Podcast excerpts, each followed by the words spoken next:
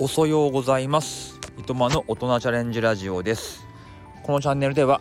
大人こそチャレンジをテーマに仕事と子育てを両立しながらもいろんなことに挑戦していこうよってことを話をしていきます、えー、1月3日でございますけども、えー、やっぱり朝の更新はできなかったですね、えー、今はもう3日の夕方ですね。もう朝からもうずっと予定というかね、えー、自分の時間取れなくてちょっと明日からもう通常営業ってことで、えー、子供の弁当を作るための、えー、買い出しスーパーに行ってます、え、その帰りにねちょっとここだってことで夕方ですけども、え、収録しております。うん、まあ、スーパーもねもうあの陳列するところも正月のムードはもう終わってきて通常営業に戻ってきてあいよいよ始まるなってことですね。あの学校も今年はもう元旦から月火水ってことなんで明日から仕事始めなんですね。例年に比べてうんまあね冬休みは短いと思うんですけど正直ねもういいかなって感じです。もうね疲れちゃって。もう早く通常モードになってほしいなっていうのがねあったんで正直明日から安心してます。うん。やっぱ通常通りがいいですよ。でやることもいっぱいあるしまず確定申告の準備しなきゃいけないですね。うん。まあ去年はそんなに NFT の売買とかしてないので、えー、あの収益とかないんで、まあ、そこはいいかなと思うんですけどあのふるさと納税ね。こっちあのワンストップ特例使ってませんので自分でやんねばいけないんですよね。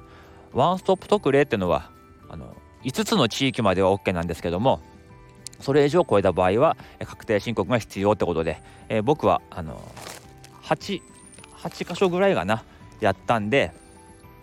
確定申告が必要です。でワンストップ特例を適用するには1月の10日1月の10日までに申請しなければいけないのでもしね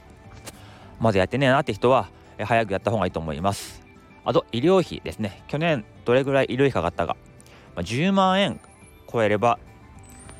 ある程度控除されますよね。計算したら去年は7万円でした。でも少ねえなって思うかもしれないですけどこれ整骨院で3万円使ってんですよ。あと歯医者歯医者で1万円かかってんですよね。だからこれはねいらなかった。この治療費はやっぱり無駄だったなって思うので今年はより一層、えー、健康に気をつけていかなきゃいけないなっていうふうに思います。あの風邪はひいて願ったんですけど花粉症のね舌下免疫療法っていうのを毎月やってるんで、まあ、それが毎月3000円ぐらいかかるんで、まあ、来年はその3万円ぐらいで抑えれるようにしていこうかなっていうふうに思っています。そしていよいよ明日から新 NISA 始まりますね。もう自分はね積み立ての設定はしてるんで、えー、今月から